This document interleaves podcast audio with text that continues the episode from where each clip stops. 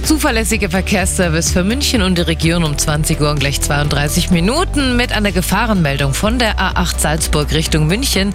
Zwischen Übersee und Felden, da ist ein Reh auf der Fahrbahn. Geben Sie mir da bitte obachten und allgemein gilt natürlich, sonst mal vorsichtig unterwegs bei diesem ungemütlichen Winterwetter. Das wäre schon gewesen und noch die aktuellsten Blitze natürlich.